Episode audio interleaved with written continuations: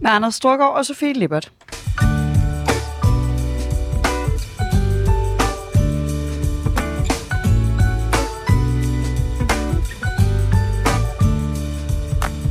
Vi er tilbage i programmet, hvor vi vender ugens vigtigste politiske historier med gæster med skarpe holdninger, store visioner og markante meninger.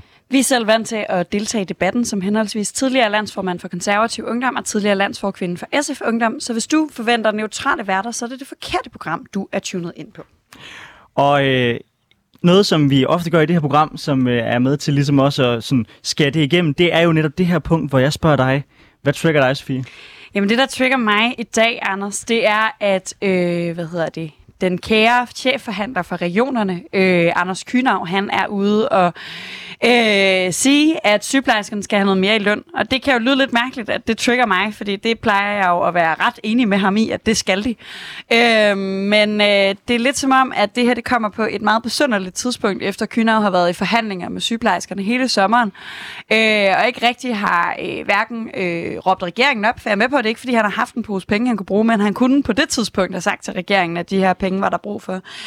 Det gjorde han ikke. Det gør han til gengæld her øh, ganske kort tid inden øh, et øh, regionsrådsvalg. Så jeg synes, det stinker langt væk af valgflæsk, og øh, irriterer mig grænseløst, at han ikke handlede på det, øh, da det faktisk virkede til, at han kunne gøre noget. Men det er vel sådan heller ikke det, han gør. Øh, som jeg forstår det, så vil han komme med en portion penge i forhold til noget overtid, øh, og sygeplejerskerne er også sådan lidt provokeret over det, fordi de føler netop, det er en måde at maskere, at han hverken bakkede dem op under forhandlingerne, eller i virkeligheden også gør det, gør det, gør det, gør det nu. Så jeg er i hvert fald meget enig i det sidste, som du siger, som er, at det er ren valg, valgflæsk. Der der, er ikke, der er ikke særlig meget og man har kommet efter i det. Og for nu at være helt ærlig, så, så tror jeg, at uanset om han ønskede at hjælpe sygeplejerskerne, så tror jeg ikke rigtig, at han var en position til at gøre det alligevel. Nej, og jeg tror måske også, at øh, altså, det er ret interessant det her med at ville give flere penge for overtid lige nu. Fordi vi har jo tidligere lavet et program, som man kan finde på sin podcast-platform, hvis man har lyst til at lytte til det. Øh, hvor vi har en sygeplejerske inde, og hun fortæller blandt andet om det, den idé, øh, som jeg jo er vild med, at det kan være en protest, øh, som er, at man øh, bare bare vil arbejde de, øh, det antal timer, man er ansat til. Øh, og, øh, og det er jo et kæmpe problem. Øh, det er jo en kæmpe protest, viser det sig at være, at sige, at man faktisk ikke vil tage overtid. Og det er jo derfor også meget sigende, at øh, der, hvor øh, Anders Kynav så er klar til at lave noget om, det er at give lidt flere penge for de her overtidstimer, som jo lidt tyder på, at han bare er rimelig fucking bange for, at sygeplejerskerne begynder kun at arbejde øh, det antal timer, de er ansat til. Ja, og så virkelig er bange for det valg, der kommer op, hvor han uden tvivl også vil blive presset af, af social, øh, ja, socialdemokratiske kernevælgere. Helt klart. Altså, der er ingen tvivl om, at, øh, at øh, der er ikke noget godt bund socialdemokratisk i at nægte lønmodtagere, øh, hvad hedder det, hvad, hvad hedder det, lønstigninger, øh, lige inden et øh, valg. Det, øh, det er ikke øh, smart vælgertække, nej det er i hvert fald måske tættere på min politiske position, end det er på den typiske socialdemokratiske. Og hvis man gerne vil øh, genvælges som øh, regionsrådsformand øh, i Region Midtjylland, hvor der jo blandt andet er, er øh, øh, masser af sygeplejeuddannelser at finde, øh, så, var det, så er det jo en, en lidt speciel strategi at, at køre. Men vi skal også øh, høre, Anders, hvad trigger dig? Jeg har læst en artikel i Wall Street Journal, som gjorde mig rasende. Den viser, at Instagram, og det vil sige Facebook, der ejer Instagram, i rigtig mange år har vidst, hvilken skadelig virkning appen i virkeligheden har på deres brugere. Den viser, at 32 procent af alle teenagepiger får det dårligere med deres egen kroppe, specifikt på grund af appen Instagram. Den viser også, at 13 procent af de britiske brugere kan spore ønsket om selvmord direkte tilbage til Instagram. Det gælder jo både drenge og piger. Og når man ved, at 40% af Instagrams brugere, de er 22 år eller yngre, så synes jeg, det rejser spørgsmålet, hvordan i al verden kan vi tillade, at en app, der har vidst i så mange år, at den har været skadelig for dens brugere, bare får lov til at køre rundt, uden der bliver stillet hårde politiske krav. Det er som om, at øh, den her historie også råder lidt ind, ind under radaren. Den har fyldt meget i amerikanske medier, men er ikke sådan rigtigt noget for alvor ind i den danske politiske diskurs. Jeg synes, det er vanvittigt, og jeg, øh, jeg mener, at meget af det, vi kan se i forhold til stigende depressionstanker, selvmordstanker, kan spores tilbage til netop Instagram. Og så ved jeg godt, der er nogen, der sikkert vil sige, Nå, er det ikke bare generelt et problem i forhold til sociale medier? Men det mest mindblowing ved den undersøgelse, det var, de prøvede at undersøge det. det viste sig faktisk, at det specifikt var Instagram, fordi den måde, som Instagram fungerer på, der er det meget mere øh, folks kroppe, som er i fokus, end det er for eksempel deres performance, som det er øh, på, øh, på, øh, ja, på Snapchat eller på øh, TikTok. Jamen, det er jo meget interessant. Jeg har før stået i det her program og været på vej ned af, af en vej, som handlede om også at tage en debat om, hvad er det faktisk for nogle sociale medier, øh, som, som unge mennesker bruger. Øh, ikke på den der klassiske øh, sociale medier er øh, årsag til alle unge stress, og det er ondt, og det er dårligt, og det er skidt, og unge mennesker skal bruge deres telefon noget mindre. Men fordi jeg faktisk ser øh, en ret afgørende forskel på, ja, øh, for eksempel Instagram og, og TikTok. Øh, jeg synes... Øh, at som, som den øh, unge, unge person, jeg jo er, at TikTok er et vildt fedt medie, fordi det handler sindssygt meget om, øh, om hvad hedder det, om politik, om at gøre ting, om at være god til at lave videoer, og, og det handler om noget forskelligt, alt efter hvem man er. Det kan vi så diskutere, hvor øh, skidt de her meget aggressive algoritmer er. Hvorimod Instagram er jo meget performance-medie. Øh, ikke, øh, nu, nu siger, når jeg siger performance, så mener jeg, at det er meget et sted, hvor du skal kigge på noget og være stolt. Og en af de ting, som man jo hører om de her ting, du, øh, du nævner, det er jo, at unge kvinder er, er del af øh, sådan øh, selvskade netværk, hvor, hvor det bliver en performance i sig selv at lave den bedste selvskade. Øh, og kan være øh, stor, øh, en, en, have en voldsom effekt på de her ting. Så det er jo vildt voldsomt, at Instagram specifikt som medie gør det her. Øh, og det synes jeg gør øh, løsningerne meget sværere faktisk, at vi ikke kan sige, at det er sociale medier og internettet, der er problemet, men det er Instagram specifikt. Mm. Altså, jeg synes så sådan, sådan en, en app som TikTok, den har så nogle andre udfordringer, mm. nemlig i forhold til databeskyttelse, hvor, de, hvor Kina har, har hånden langt inde i det selskab, og også har adgang til mange af de data, der ligger der. Men, men jeg prøver nogle gange at så sige, okay, hvis vi nu sagde, at det her ikke var en app, men det var en forretning. Lad os sige, der var en lille forretning. Den hed øh, Instagram Store. Øh, og der kunne vi se, okay, øh, 13% af de kunder, der gik ned og handlede med Instagram Store, de, øh, de ønskede at begå selvmord bagefter. Så tror jeg, at der vil komme nogle politikere og vil sige, okay, hvad har I tænkt jer at gøre ved det her? For hvis ikke I retter op på den her statistik i jeres lille kiosk, så kommer vi altså til at lave et politisk indgreb, der rammer jer.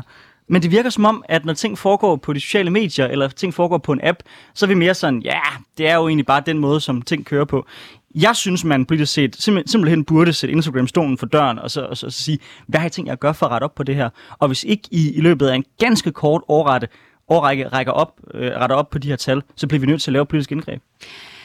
Ja, og det er interessant at hvorfor man ikke kan gøre det, er jo også, at det netop er, som du tidligere nævnte, Facebook, der står bag. Øh, og jeg synes, der er, er rigtig meget øh, på, sådan, på, pointe i at, at gøre noget ved Facebook, men vi har jo generelt set, at hver gang man forsøger at regulere, Facebook regulerer, Mark Zuckerberg regulerer hele den her øh, den organisation, så er det øh, så massivt et, øh, en, en helt ny måde at være too big to fail. Det er et begreb, man plejer at bruge om, om banker, der pludselig bliver understøttet, eller store virksomheder, der øh, er ved at gå konkurs, og så pludselig bare får øh, penge i, i nakken af staten, fordi hvis de krakker, vi ser det øh, for eksempel i Kina lige nu, at hvis øh, den her store virksomhed øh, krakker, så vil, kan det blive et krak i hele verden, så derfor skal man redde en virksomhed, der jo, let's face it, har drevet dårlig virksomhed. Men too big to fail kan også sådan trækkes over på Facebook og sige, jamen altså Facebook er så øh, sådan inkarneret en del af så mange menneskers hverdag, at de får lov til ting, som ja, hvis det var, øh, hvis det var noget andet end et socialt medie, Instagram, øh, der, der kunne vise de her tal, hvis alle købte et bestemt produkt i Matas, øh, og, øh, og så be, be, var det skyld i 13 procent af de selvmord, der blev begået, så vil der jo ske, altså så vil der jo være massiv mm. øh, sådan øh, reaktion på det. Men jeg tror, også, jeg tror virkelig, det handler meget om, hvor meget vi har accepteret, at Facebook og Instagram, øh, eller Facebook som, som virksomhed, påvirker vores liv, er en del af vores liv, er, er det, der styrer vores liv. Og et eller andet sted, så burde det jo, synes jeg, betyde, at vi, faktisk stillede endnu hårdere krav. Altså, der, der, der går jeg sådan en smule supermand på den. Altså, with great powers come great responsibility.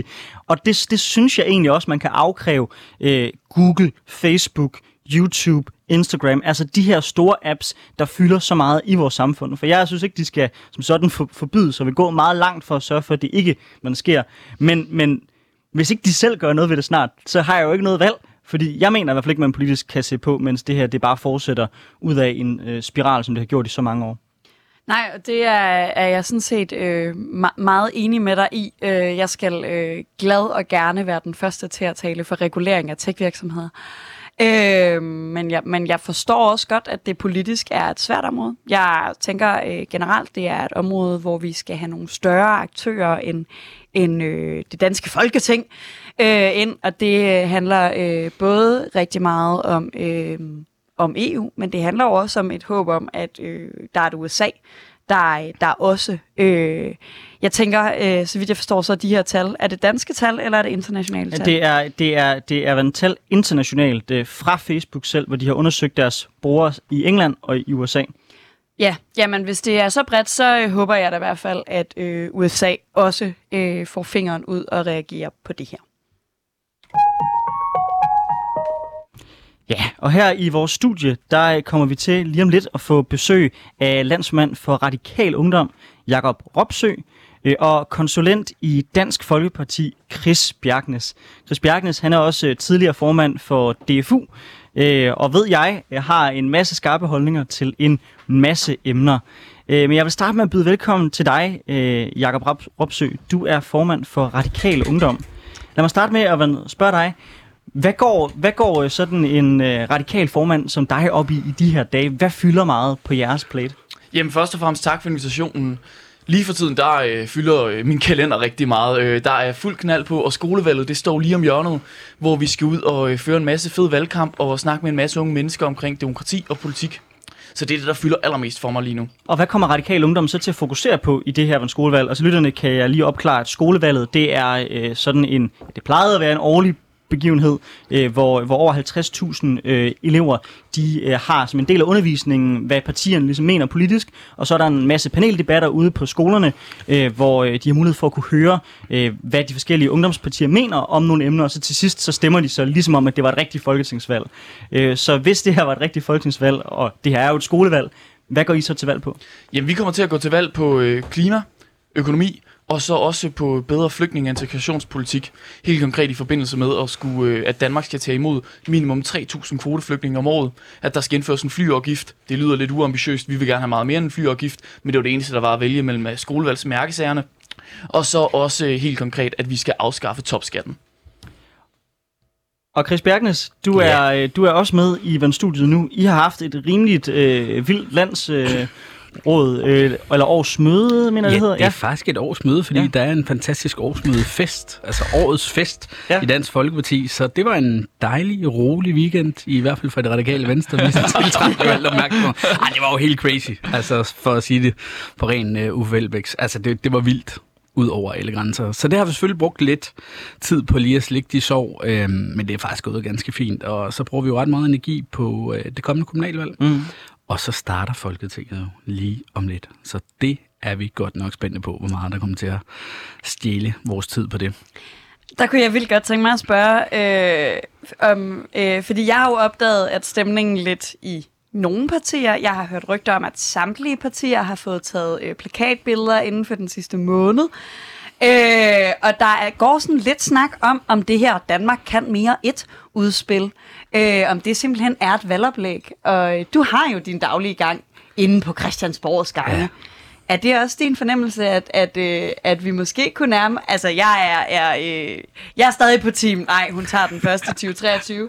Men jeg kan høre, at der er flere og flere på team. Måske er, øh, er Danmark kan mere... Øh, et øh, valgoplægget, der så siger, hvis I stemmer på os igen, så får I også Danmark kan mere to. Ja, og toren kunne måske komme allerede på tirsdag. Altså, jeg tror rigtig meget på, at der kommer et folketingsvalg samtidig med et kommunalvalg. Det må jeg nok indrømme. Men, øh, men det kan sagtens være, at jeg bliver klogere. Det er ikke alle på Christiansborg, der har den, øh, den holdning. Jeg synes, at det regeringen præsenterer i øjeblikket er enormt meget øh, valgoplægsagtigt, men også enormt meget øh, præcis på forskellige målgrupper. Altså det virker simpelthen for tilrettelagt og for professionelt til, at det bare skal være en anledning frem mod kommunalvalg. Eller, og, og nu ved jeg godt, altså ja, vi tror jo alle sammen på politik og politikere og tror på det gode og alle de her ting, men, men jeg synes alligevel, det er lidt for designet.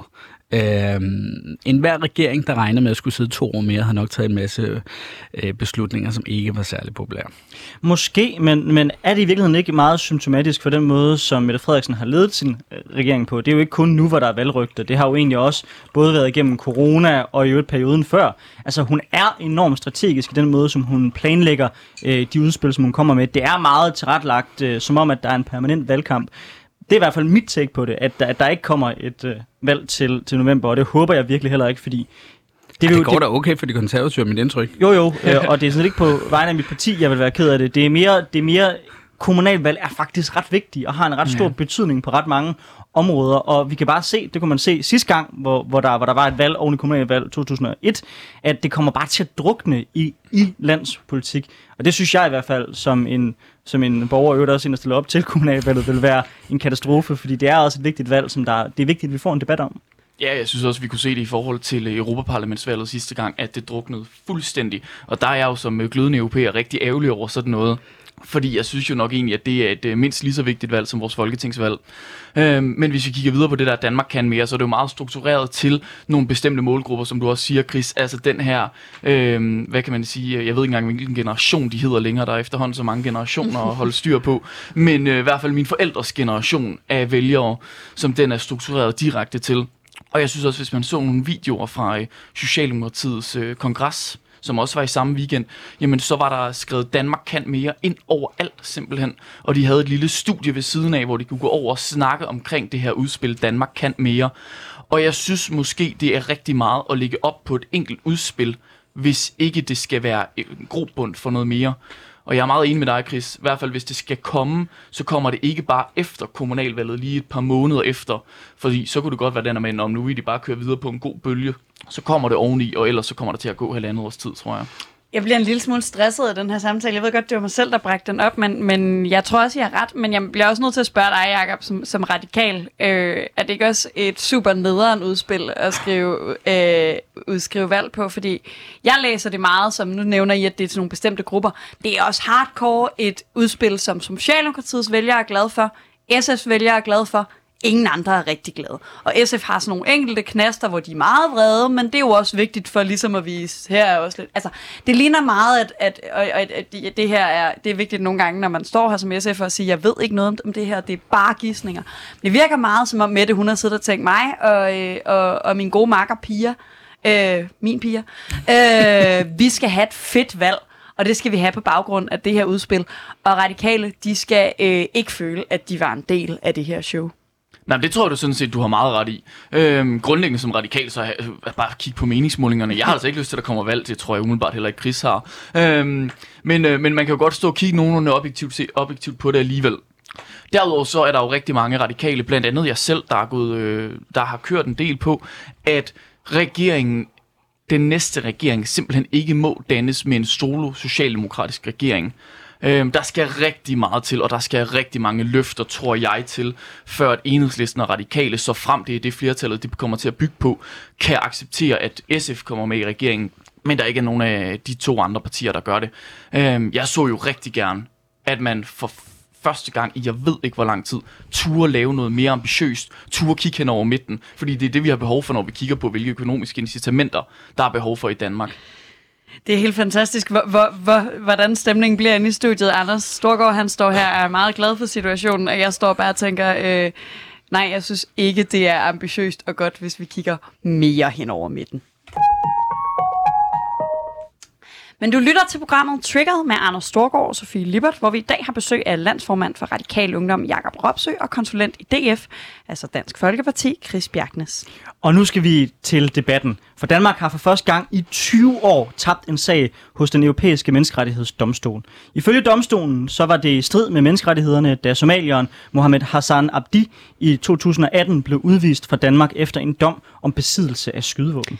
Mohammed Hassan Abdib har boet i Danmark, øh, siden han var fire år gammel, og har ingen sådan, tilbageværende familie i Somalia. i artikel 8 i menneskerettighederne, som Danmark blev dømt under, handler om respekt for privatliv og for familieliv.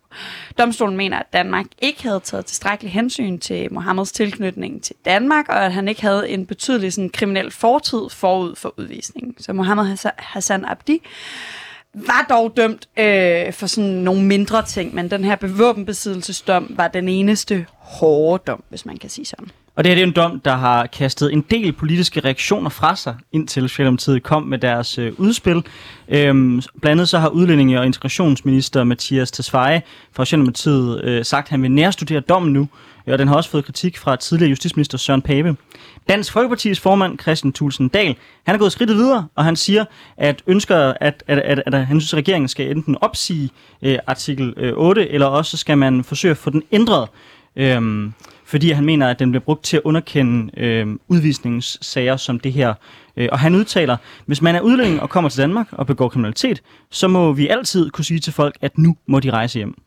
Så hvad vil Danmark gøre nu, hvor vi er blevet dømt øh, ved domstolen for første gang i 20 år? Skal vi ændre konventionerne, og er dommen et tegn på, at fortolkningen af menneskerettighederne er gået alt for vidt?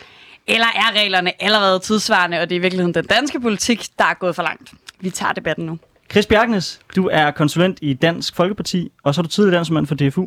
Er du enig med din partiformand i, at dommen her er et bevis på, at menneskerettighederne bliver misbrugt? Ja, det er jeg sådan set enig i, men altså, jeg har nok ikke udtrykt mig på samme måde som Christian. Christian er jo en fin mand for Vejle, så han er jo meget diplomatisk og meget jysk og sådan lidt underspillet på mange områder. Jeg er jo sådan en gadedreng fra Nordsland, så jeg har nok sagt, at øh, jeg synes, det er, det er fuldstændig sindssygt, og jeg synes, det er sindssygt på mange områder. Og nu, nu, nu, nu starter debatten nok stille og roligt. Jeg kan ikke, jeg, altså jeg kan vidderligt ikke se de store pointer i den her øh, artikel 8, men jeg kan heller ikke se de store pointer i øh, de her menneskerettigheder. Altså det, det, det må jeg bare være ærlig at sige. Jeg kan godt sætte mig ind i med sådan et glas rødvin fredag aften, når vi sidder en masse politiske venner og diskuterer, kan jeg godt sådan, nå ja, det er måske ikke helt dumt, øh, men når alt kommer til alt, så har jeg det bare sådan, hvis man modarbejder et lands interesser, begår gentagende gange hård kriminalitet, så kan jeg ikke rigtig sætte mig ind i, hvorfor at man ikke skulle kunne smide de her mennesker ud og sige, ved, ved du hvad, du er simpelthen ikke velkommen mere i det her land. Betyder det så, at du så bliver statsløs? Ja, men så må du leve med de konsekvenser. Du må leve af de konsekvenser øh, af det, du har gjort, og så må du simpelthen prøve at søge ind til et andet land og se, om du kan få statsborgerskab der. Vi vil simpelthen ikke acceptere den opfattelse, du har haft. Og det er jo så faktisk Men... skridtet videre, fordi at øh, han har jo et øh, somalisk statsborgerskab øh, yeah. øh, i, den her, yeah. i, i, det her, i det her tilfælde. Øh, Ropsø, undskyld, Jakob ja, lige præcis i det her tilfælde, så er der jo for det første ikke tale om gentagende gange hård kriminalitet. Vi taler om nogle meget, meget små domme, og så den her våbenbesiddelsesdom. Øhm, og jeg er med på, at vi skal straffe de mennesker, der går rundt med våben. Det er noget der. Det er faktisk det, om, det er et af de få områder, hvor vi kan se, at hårde straffe, det virker. Det virker nemlig på våbenbesiddelse, altså det her, hvor man øh, på forhånd har tænkt, at man vil gøre noget. Der virker hårde straffe. Så jeg er helt med på, at selvfølgelig skal han have en straf, og selvfølgelig skal han have en dom. Men jeg synes faktisk lige, vi skal starte med at anerkende, hvor pinligt det er, at Danmark er blevet dømt i den europæiske menneskerettighedsdomstol. Jeg synes, det er pinligt og en stor skamplet. Hvorfor? Jamen helt grundlæggende, fordi at Danmark skal overret, overholde menneskerettighederne. Det skal den danske retsstat, og det skal de danske politikere også. Så derfor så synes jeg egentlig, det er, meget, det er ret vildt, at vi begynder at have selve debatten omkring, hvorvidt vi skal til at ændre i konventionerne på bagkant af, at vi for første gang i 20 år er blevet dømt for at lave en fejl, der går imod menneskerettighederne. Jeg synes, vi skal kigge på den her sag med øh, Mohammed Ali, der har været siden fire år, øh, siden han blev fire, eller siden, eller, siden han var fire år gammel, og helt grundlæggende kigge på, jamen, hvornår bliver Mohammed kriminel? Det gør han jo ikke fra hans fødsel eller i løbet af de første fire år. Det gør han jo i løbet af den opvækst, han har. Så derfor er han jo blevet kriminel, imens han har været i Danmark, imens han har fået sin opvækst og sin opdragelse i Danmark. Så synes jeg, det bliver lidt voldsomt, hvis øh, vi med det samme tænker, når han har gjort noget kriminelt, så må han jo skulle ud af landet. Hvorfor kan han ikke lige så godt tage sin straf i Danmark? Jamen, det kan han sådan set også sagtens. Altså, jeg er sådan set heller ikke det, det, det vilde imod af, at øh, mange af de her mennesker tager deres straf i Danmark. Altså, fordi på den måde, så har vi en garanti for, at de får en straf, og vi har en garanti for, hvilken straf de får. Men når den så er udtjent, så synes jeg sådan set også, at han skal ud. Han har, i det her tilfælde var det jo tale om dobbeltstatsborgerskab, og jeg har det bare sådan, hvis man ikke kan finde ud af at opføre sig ordentligt, så kan jeg bare ikke se, hvorfor at Danmark skal holde på de her mennesker. Altså, det, det kan jeg vildt ikke. Jeg kan egentlig godt følge dig. Hvor, hvorfor er det, Danmark skal holde på de her mennesker? Jamen det er fordi, vi grundlæggende har nogle forpligtelser over for, at der er nogle mennesker. Og jeg er sådan set fuldstændig ligeglad med, om de hedder Peter, Paul eller Hans, eller om de hedder Mohammed, eller hvad pokker de hedder. Øhm, hvis de har været her siden de var fire år gamle, så er det bare hele deres liv, der er funderet omkring Danmark. Og så synes jeg jo netop også, hvis vi kan kigge på, hvordan vi kan hjælpe et menneske videre efter begået kriminalitet, sådan til at det ikke sker igen, jamen så tror jeg simpelthen ikke, målet det er at sende en person til Somalia, der ikke har været i Somalia, siden han var 3,5 år gammel eller sådan noget. Men skal der aldrig være en grænse? Altså, hvor, hvor går din grænse? Altså min grænse, der er meget stor forskel på at have gået rundt med et skydevåben, og så hvis man for eksempel har begået, øh, begået mor. Mm. Så, så, så kunne du godt tage statsborgerskabet fra ham. Jamen, det synes jeg godt, vi kunne snakke om der, men det handler om de enkelte tilfælde faktisk. Fordi hvis du også hvis du har begået mor, så får du en betydelig længere straf også. Så dermed så vil der være et helt andet forhold til, hvornår personen kommer ud igen. Øhm, jeg synes, hvis vi for eksempel kigger på nogen, der øh, overvejer øh, eller er blevet fanget af PET i forsøg på at begå terror, mm. selvfølgelig skal de ikke være, være i Danmark. Men min helt grundlæggende tanke, og jeg vil også helst være fri for at have mennesker, der går rundt med skydevåben, og jeg vil også helst være fri for, at de ikke går på de danske, de danske gader, øhm, uanset om de så har skydevåben på sig bagefter eller ej, fordi jeg synes ikke, det hører sig til. Og der tror jeg, vi er enige meget langt hen ad vejen.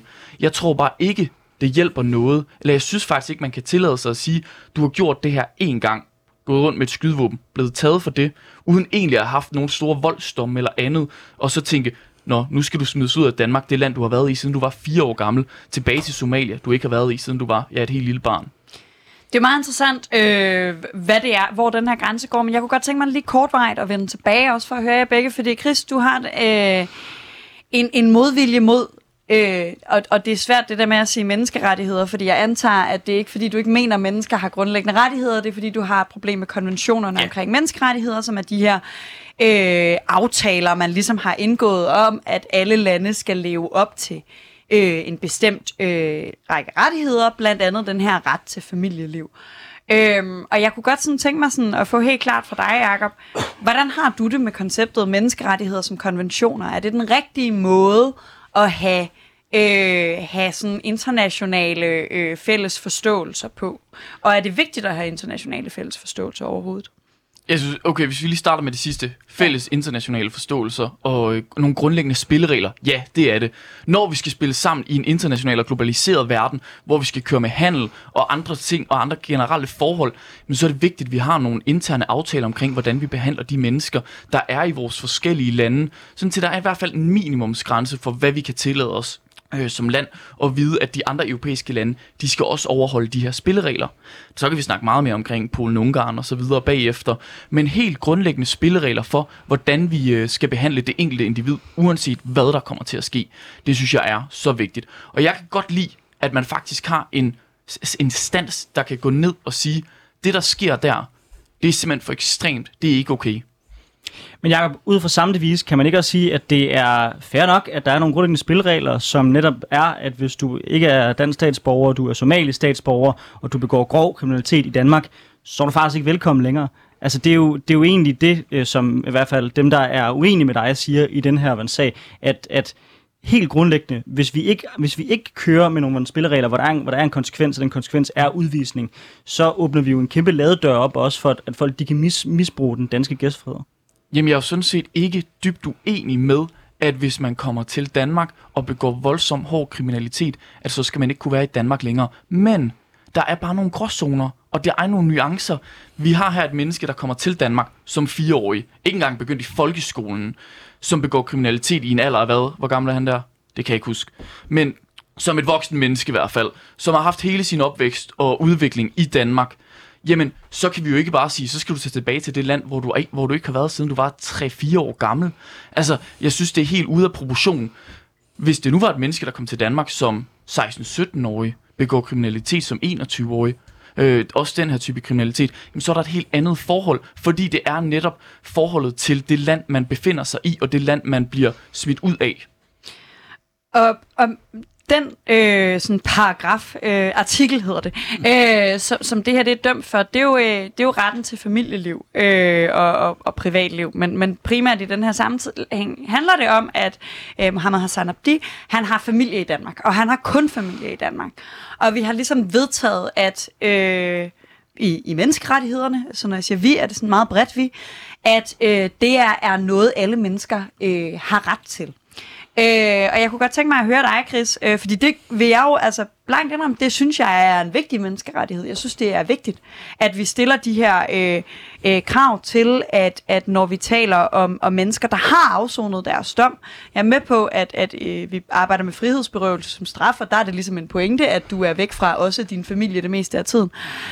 Men jeg synes faktisk, det er en vigtig rettighed, og når I taler om i Dansk Folkeparti at øh, afskrive den her, ændre den her artikel 8, er det så fordi specifikt retten til familieliv øh, er, øh, er ikke en værdi, som I mener øh, skal være en del af menneskerettighederne, eller handler det mere om, at nu var det lige den, vi blev dømt for, så nu er det lige den, vi slipper af med? Altså, jeg synes jo, familien er sindssygt vigtig. Altså, det må, det må jeg bare sige. Men, men jeg bryder mig ikke om, at øh, der er nogle rettigheder udefra, der ligesom skal holde sammen på familien. Der skal familierne selv være stærke nok i sig selv og opføre sig ordentligt i øvrigt. Øh, artikel 8 er jo bare desværre den, vi oftest kommer op og slås med.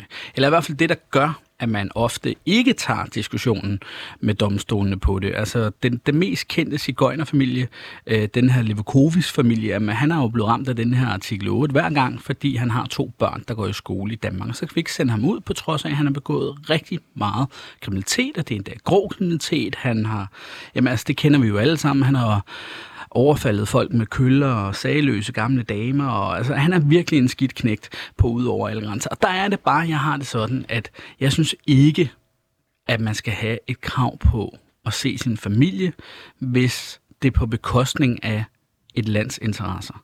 Og det synes jeg, det er her. Altså, jeg, jeg, jeg, jeg må bare sige, og også i forhold til det, du siger, Jakob, at det, du har jo ret i, at manden er jo givetvis blevet kriminel, mens han er i Danmark. Vi formoder i hvert fald ikke, at han er blevet kriminel de første fire år. Men det er fuldstændig det samme. Altså, man kan også blive radikaliseret fra, han er fire år til han er 20, øh, og det er derfor, man begår en terrorhandling, eller derfor, man begår et mor. Og sådan vil det hele tiden være. Men så længe han har dobbelt statsborgerskab, jamen så har han vidst, at han må leve med den konsekvens, og hvis han ikke kan opføre sig ordentligt, så kan det værste tilfælde være, at han bliver sendt ud af landet. Og det har jeg det altså ganske fint med. Altså, der er relativt hård i filten.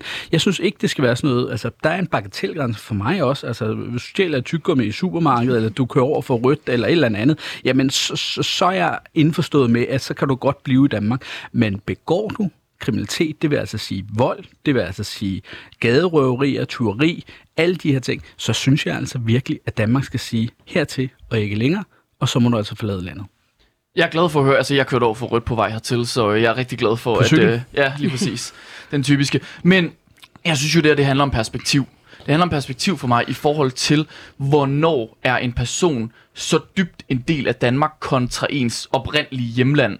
Øhm, og hvornår kan man egentlig sende en person tilbage til det hjemland? Og jeg mener simpelthen ikke, at man kan sende en person fra Danmark til Somalia, blot fordi personen er blevet taget, ja, blot fordi det lyder voldsomt, men mm. fordi personen har gået rundt med et skydevåben. Jeg synes, det, det, bliver, det bliver simpelthen en ekstra straf, der ligger i, at nu afskaffer vi dig for alt i hele verden.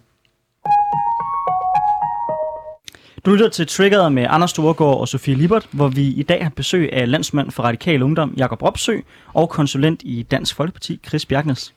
Og vi har allerede været en del inde på det, men generelt må jeg indrømme, jeg har det sindssygt svært med konceptet udvisningsdømme. Jeg øh, er med på, at det giver mening, hvis nogen decideret kommer til Danmark med det formål at begå kriminalitet.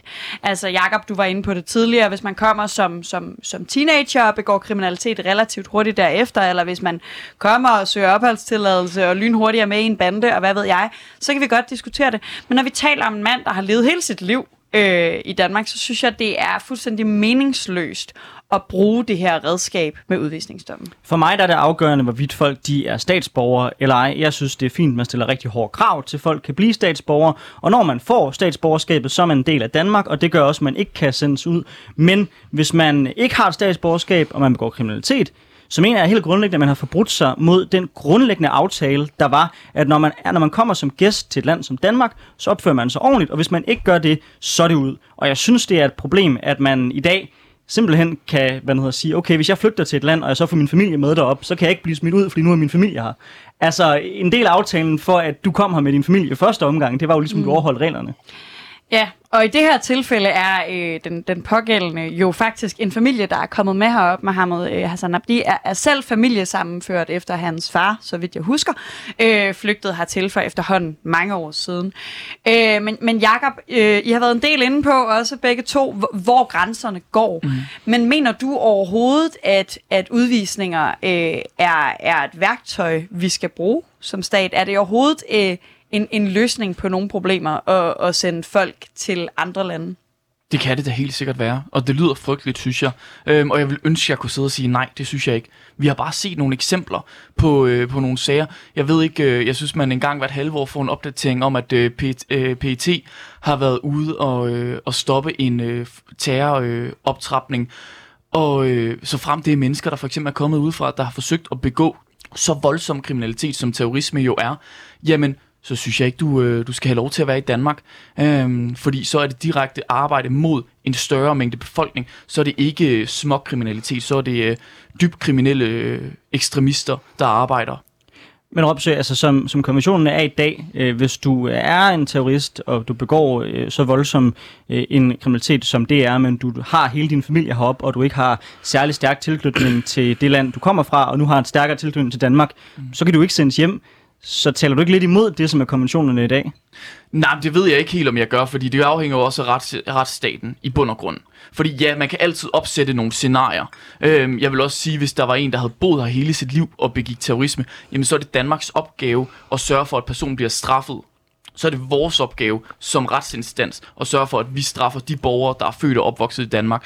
Der er meget stor forskel på nogen, der for eksempel er kommet hertil for et år eller to siden, som bliver taget for at forsøge at begå terrorisme. Der skal vi så sørge for, at de mennesker bliver straffet så hårdt, at de ikke for eksempel kan komme ud og begå ny, øh, forsøge at begå ny terrorisme. Chris Bjergens, hvis du har en person, der er opvokset i Danmark og som øh, begår terrorisme, øh, men som har et statsborgerskab, lad os sige for eksempel øh, til, til Somalia, hvorfor er det Somalias ansvar og pligt til så at tage hånd om ham? Det er jo ikke, hvad kan man sige, i det land, at han er øh, blevet terrorist. Nej, og, og det er det givetvis heller ikke, men øh, det er i hvert fald der, han har det, altså statsborgerskab til, som ikke er dansk. Og øh, det var også derfor, jeg startede ud med at sige, for min skyld har jeg heller ikke noget mod at fratage folk deres statsborgerskab, så de er fuldstændig statsløse. Dermed på, det kan man heller ikke sådan lige øh, komme til. Men, men for mig at se, så er det bare, at hvis man handler mod lands interesser, så kan jeg ikke se, hvorfor at det her land virkelig har ansvaret for, at de her personer kan blive ved med at være her. Det, det, det, det, det, det er helt sort for mig. Øh, men jeg til gengæld begynder at åbne en lille smule op for omkring det der med fængsel. Altså fordi førhen har været, at de skal bare afzone i det land, de kommer fra. Øh, men der er begyndt at se på, okay, der er jo selvfølgelig nogle steder, altså det er jo blandt andet også en grund til, at vi sted, fordi de kan være udsat for tortur, den ene og den anden, og derfor så ender de med at blive i landet. Men der er begyndt at sige, okay, vi ved i hvert fald, hvis de er i Danmark under deres afsoning, så ved vi i hvert fald, hvilken straf de får, og vi er sikre på, at de får straffen fuldt ud. At de ikke kommer til at slippe billigere, og så kan man sende dem ud derfra. Det er begyndt at åbne lidt op for at sige, okay, det er en mulighed, og det var faktisk de her IS-kvinder, som faktisk begyndte at åbne mine øjne, hvor jeg tænkte, hmm, det ville være fedt, hvis de blev dernede, men omvendt, så har vi ingen garanti for, hvilken straf de får. Måske kunne det faktisk være en idé at få dem hjem og så direkte i fængsel. Alright, Chris. Lad os, lad os sige, at jeres politik bliver gennemført. Vi melder os ud af konventionerne i morgen. Du har mulighed for at kunne uh, fratage folk deres statsborgerskab. du har mulighed for at fratage folk deres statsborgerskab, så de ikke har nogen. Rent praktisk, ja. hvad vil du gøre med de mennesker? Hvis de ikke har noget statsborgerskab, så er der heller ikke noget land, der er forpligtet til at tage imod dem. Altså, vi har jo ikke sådan en ingenmandsland mellem Danmark og Tyskland, hvor de kan puffes hen og så stå der i midten. Så, så, så, så, så hvad skal der helt konkret ske med dem, hvis du ah, fratager det, dem statsborgerskab? Det, det er der faktisk mulighed for jo. Øhm, men, men, men, men for mig at se, så er det bare sådan, at man tager det fra dem, og så må de simpelthen prøve at søge ind i andre lande. Og det er ret overbevist om, at de kan komme. Jeg er med på, at det ikke er alle lande, der står med åbne arme, men de vil altså komme ind i andre lande, og så må de jo bare opføre sig ordentligt og prøve at se, om de kan få statsborgerskab i, uh, i nogle andre lande. Men det er da fuldstændig rigtigt, Altså, fordi hvis man tænker det her til ende, og alle lande gør det, så kunne vi jo lige pludselig have en kæmpe befolkning, som var fuldstændig statsløs, og lige pludselig var de flere mennesker end, end nogle af de små lande, og, og hvad vil der så ske?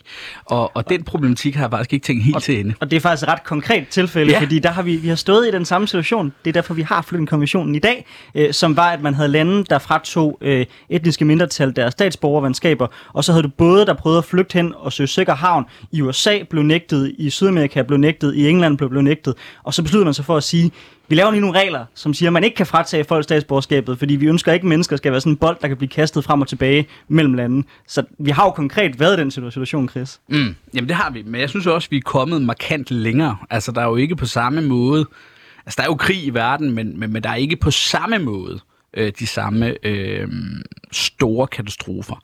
Så jeg tror godt, vi kan finde ud af at sætte os sammen med en masse lande og sige, men hvad er det, vi gør i de her tilfælde? Fordi der er ingen af os, der rigtig har lyst til at have nogle borgere, som ikke vil vores samfund og vores land. Det er ordentligt, når de bryder sig mod vores lands interesser, jamen så har vi alle sammen interesse i at smide de her personer ud. Øhm, og så kan der være en eller anden fordelingsnøgle, hvor altså det, det kan jeg sagtens, altså det er i hvert fald noget, vi har drøftet, hvor man siger, okay, hvis vi sender 100 borgere ud, jamen så er vi også forpligtet til at tage imod 100 på et tidspunkt, som er statsløse, som får en mulighed for at, at prøve at tage deres liv op til revolution på en ny måde. Det kan jeg måske godt være åben for. Jeg synes, det er, er et vildt interessant øh, forslag, og jeg lagde jo øh, ud med at sige, at jeg synes generelt ikke, udvisningsdomme øh, er meningsfulde, men, men jeg synes ikke, det, det er en god måde at håndtere øh, kriminalitet på overhovedet. Øh, jeg synes, det er rigtig interessant, og kunne godt tænke mig at høre dig, fordi det tilfælde, hvor vi i dag bruger udvisningsdomme, det er jo netop folk, der har statsborgerskab et andet sted.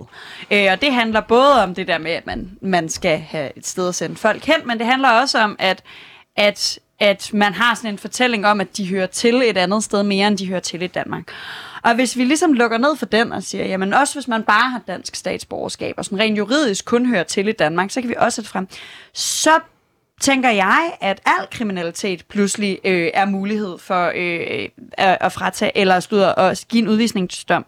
Og jeg rammer straks altså det største øh, terrorangreb i Norden i vores levetid, øh, Anders Breivik øh, Øh, som... Øh, oh, man skal faktisk helst ikke sige hans navn. Nå, øh, det norske terrorangreb mod øh, det unge socialdemokrati, hvor en, en øh, mand øh, med et manifest i hånden gik ud og skød øh, utrolig mange unge mennesker. Øh, 77 døde den dag.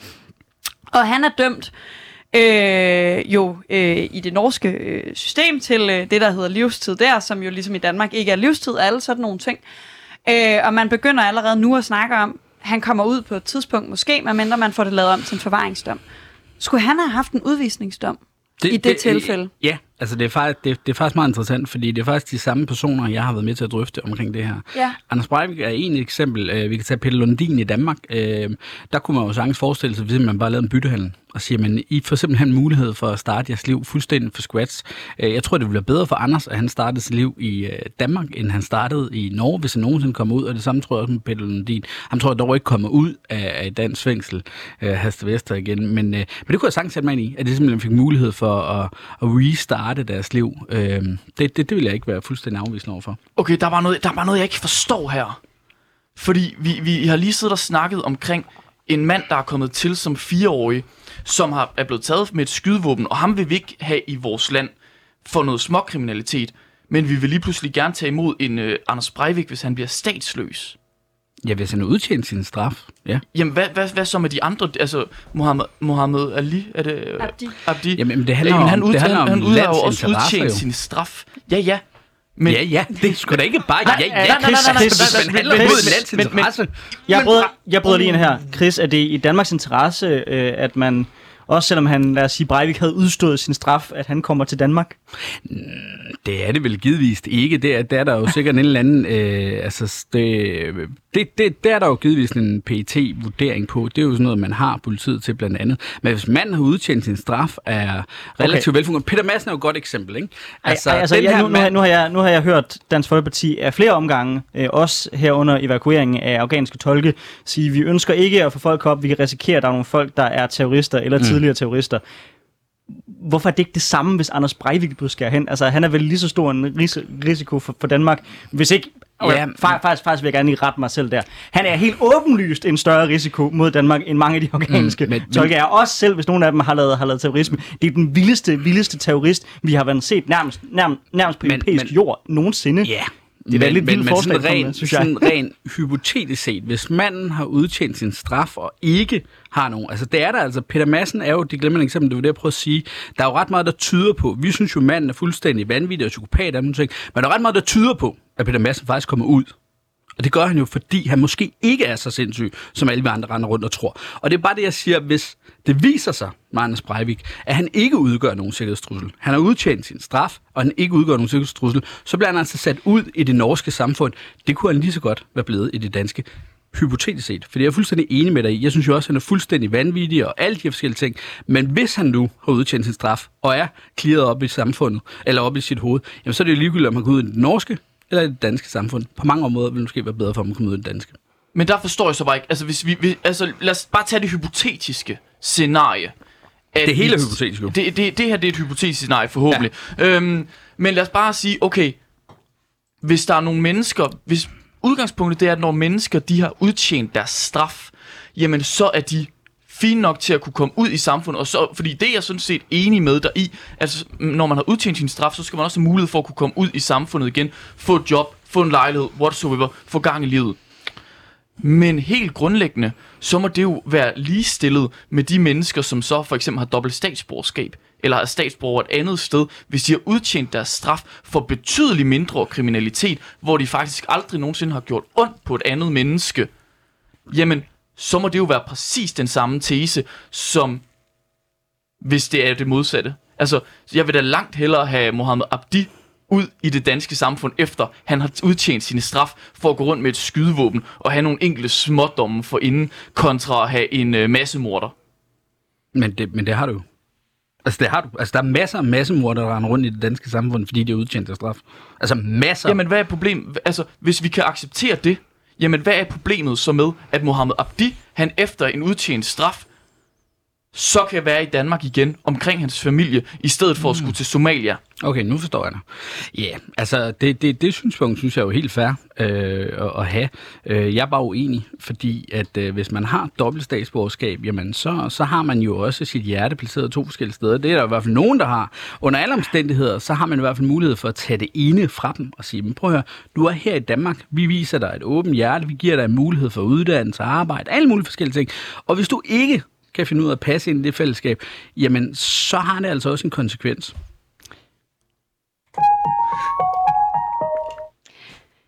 Du lytter til programmet Triggered med Anders Storgård og Sofie Lippert. Vi øh, har besøg af landsformand for Radikal Ungdom, Jakob Ropsø, og konsulent øh, i DF, Chris Bjergnes. Og øh, vi er i gang med at diskutere øh, statsborgerskab, udvisningsdomme, og har været øh, vidt omkring den seneste tid. Ja, nu skal vi diskutere spørgsmålet om, hvis Danmark trækker os fra konventionerne, eller på anden vis prøver at udfordre dem, kan det så ikke lynhurtigt få den konsekvens øh, uden for vores grænser, at øh, diktaturstater heller ikke ønsker at overholde de her konventioner? Og hvordan kan vi egentlig kræve at andre lande, at de skal overholde reglerne, hvis vi ikke øh, selv ønsker det? Så Chris, jeg kunne godt tænke mig sådan at høre, øh, fordi en af de ting, øh, som jeg tror alle tit kan blive enige med, men som, som Dansk Folkeparti øh, tit råber højt om, det er, hvor problematisk øh, nogle øh, mellemøstlige lande, øh, hvor problematisk et forhold til deres borgere de har, og til, øh, og til øh, menneskerettigheder, forstående som rettigheder til mennesker, og ikke nødvendigvis konventionen her. Hvis vi vil have lov til at synes, at Saudi-Arabien er nogle kæmpe idioter, bliver vi så ikke også selv nødt til at ligesom overholde spillereglerne? Altså, alle lande må gerne synes, at Danmark er kæmpe idioter. Det har jeg det sådan set ganske fint med, for at være helt ærlig. Øh, Jeg synes, Danmark er et dejligt sted. Øh, Men, men, men du har jo sådan en grundlæggende ret. Altså, det er da selvfølgelig en problemstilling. Øh, Men jeg mener faktisk, at de her konventioner, de er relativt forældet og gammeldags. Og det mener jeg faktisk egentlig også på mange områder, at grundloven er. Altså, jeg, jeg holder meget af grundloven, men jeg synes også, der er mange ting i grundloven, som også er forkert. Og Hvad for nogle ting? Jamen altså, jeg synes blandt andet, at den er meget øh, fluffy skrevet, meget let skrevet. Jeg synes, der er nogle huller i den. Øh, der er nogle minoriteter, der ikke bliver taget ordentligt hensyn til. Jeg synes, der er hele Grønland og Færøernes perspektiv, altså omkring udenrigspolitikken. Altså, det der, altså den seneste grundlovsændring var jo tronfølgen. Altså ændringen, som ligesom var den helt store. Altså dronning Margrethe, hun kunne blive dronning i for trods af, at hun var en kvinde og ikke en mand. Øh, men, men, men der lå jo altså også noget omkring udenrigspolitikken med Grønland og Færøerne, som jeg synes er relativt interessant, øh, som jeg også er ret overbevist om, at Grønland og Færøerne også gerne vil have kigget på. Så jeg, jeg synes, fordi der er noget, der er skrevet for mange år siden, er det jo ikke ens betydet, men det er fuldstændig fantastisk. Altså, der er mange fantastiske ting ved det, men jeg synes faktisk, at vi skal prøve at kigge på det, fordi det er en problemstilling. Den her artikel 8 er jo en problemstilling, rigtig mange lande døjer med. Så hvis du skulle skrive menneskerettighederne på ny, øh, og du skulle sikre, at der var nogen, som øh, du også mente, at øh, man som Dansk Folkeparti kunne skrive under på, og som ligesom var rammende for den tid, vi er i, hvad for nogle forandringer vil du så have været for den? Altså, kan man forestille sig, at der kunne skrives nogen, som du også ville kunne se dig selv i? Ja, det kunne man, øh, det kunne man sagtens. Øhm, altså, det her artikel 8, øh, altså, det, nu kører vi jo lidt af det samme, men, men jeg, jeg synes faktisk, det er ret grundlæggende, øh, fordi det er så besværligt at sende folk ud, fordi at de lige pludselig har noget familie i Danmark, og som giver god mening, fordi de er blevet familiesamført, eller de har fået børn i Danmark, det ene eller andet. Det synes jeg er lidt problematisk, og det er overforstået, om, der er andre lande, der også synes, og jeg synes, det her, vi snakkede om med, jamen, hvad er det, man sender folk ud til? Altså det der med, at de ikke bliver kastebold. Altså den problemstilling er jo ikke kun noget, vi har i et studie øh, i Bredgade. Det er altså også en problemstilling, man har rundt omkring i andre lande. Og det er overbevist om, at man godt kan finde en mere moderne måde at, at gøre det på. Og der er også omkring flygtning. Altså vi vil bare sige, du nævnte, Jacob, at til jeres skolevalg, så var der to ting, der var vigtige. Det var klima, og det var flygtning indvandring. Det var i hvert fald sådan, jeg hørte Og så økonomi. Ja, okay. Jamen, det, det er også, øh, de to ting øh, øh, hænger jo også sammen jo. Altså, jeg må bare sige, min generations største udfordring, det er altså klima, mm. og så er det flygtning. Og det er overbevist om, at man øh, kan finde nogle, øh, nogle bedre løsninger på. Jeg synes, det er øh, meget... Øh, jeg tror, den, din vinkel øh, hører jeg meget som, at vi skal ændre på nogle rettigheder, mennesker har, for at give nogle stater nogle rettigheder til at sende folk ud. Forstår jeg I hvert dig fald rigtigt? bedre, ja, det kan du godt sige. I hvert fald bedre løsninger på det. Jeg tror i hvert fald bare, at man må... Altså, jeg er overbevist om, man spørger alle lande og siger, "Men hvad har I af udfordringer? Mm. Og så er jeg ret overbevist om, at de vil sige, vi har altså en udfordring omkring det her med kriminalitet. Hvad gør vi med de her mennesker? Øhm, og så må man sige, okay, måske skal vi prøve at ændre det her, og finde en bedre løsning på det, så når de har udtjent deres straf, jamen så skal vi have fundet et samfund. Jeg siger ikke, at vi i Danmark, lige i Bredgade, øh, er, at der sidder en 31-årig farvehandler, der har udtænkt den mest geniale løsning. Det, det bilder jeg mig ikke ind, men jeg bilder mig i hvert fald ind, at vi, øh, vi, vi har nogle fælles udfordringer rundt omkring i Europa, hvor vi kan finde nogle fælles løsninger, der er bedre. Men Chris, vil det ikke altid være sådan, at landene synes, det er uretfærdigt, hvis de bliver dømt inden for de her konventioner? Jeg er sikker på, at Kina synes, det er helt fair, at de smider folk i koncentrationslejre i Xinjiang. Jeg er sikker på, at Saudi-Arabien synes, det er super legit, det der med at stene kvinder. Og jeg er sikker på, at Rusland synes, at deres behandling af minoriteter også bare er top-notch. Altså, Jo. så, så er det godt lidt sådan et spørgsmål om, at, at man synes altid, det er uretfærdigt, når en selv bliver ramt, men regler er jo også til for at man ligesom har et fælles form for spillesæt, man Jo, kan acceptere. jo, jo, helt klart. Og, og Jakob han nævnte på et tidspunkt, øh, hvis jeg forstod det ret, at det var sådan pinligt, at Danmark blev dømt. Det synes jeg ikke, det er. Altså fuldstændig ligesom med de danske domstole, altså de bliver altså udfordret hele tiden. Altså det, det, det er jo sådan, det fungerer. Det er jo, der er en masse jurister, der hele tiden tager nogle sager, og så udfordrer man, så rykker man grænserne. Sådan fungerer det. Det er altså ikke fuldstændig statisk. Jamen Chris, jeg er faktisk, du, du citerer mig helt perfekt. Jeg synes, det er øh, så pinligt, at vi er blevet dømt af den europæiske menneskerettighedsdomstol, fordi det må vi ikke. Vi skal være øh, menneskerettighedernes forkæmper i Danmark, og jeg vil langt, langt hellere have, at vi har nogle problemer med at sætte nogle mennesker, der har familieforhold øh, her i Danmark og har boet langt det meste af deres liv, måske kun de første spæde år af deres liv et andet sted, jamen dem vil jeg langt hellere have, at vi har nogle problemer med ikke at kunne sende væk fra Danmark, fordi de har begået kriminalitet, kontra at vi går væk fra nogle grundlæggende rettigheder, som jeg synes det er, at man ikke kan blive udvist af et land, hvor hele ens familie, hele ens ophav og hele ens opvækst har været. Men Jacob Rapsø, øh, risikerer du ikke, at øh, netop domme som det her er med til at udvande den støtte, der er til menneskerettighederne? Altså, jeg tror, at der er enormt mange, øh, særligt nok også borgerlige vælgere, mm. som, vil, som vil sige, selvfølgelig skal diktaturer ikke have lov til at myrde løs på deres egen befolkning. Selvfølgelig skal vi have nogle grundlæggende regler for, hvordan man behandler mennesker.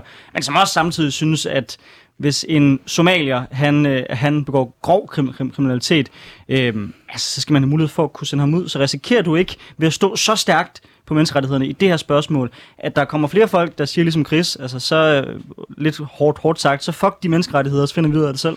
Nu er det jo dig, Anders, og dig, Chris, der er de borgerlige stemmer herinde, så øh, det vil jeg lade, jeg lade jer beslutte. Nej, men du bliver, altså, du bliver også nødt til at forholde, Ja, forholde ja. dig til, at, at hvis man ønsker opbakning om menneskerettighederne, så skal man også, synes jeg, øh, have en form for balancegang i det, ikke? Jeg vil altid kunne kigge på, hvordan man kan optimere, sådan til at det fungerer på bedst mulig vis. Jeg synes aldrig nogensinde, vi må lægge noget i bagagerummet og sige, det her det er perfekt, som det er. For vi skal altid kunne debattere og ture, ændre, kigge på, åbne nogle gamle bokse og sige, at det her, egentlig- det her nede er godt nok. Ligesom Chris han nævner grundloven. Der er også nogle ting, jeg gerne vil ændre. Øh, nok ikke de samme som Chris.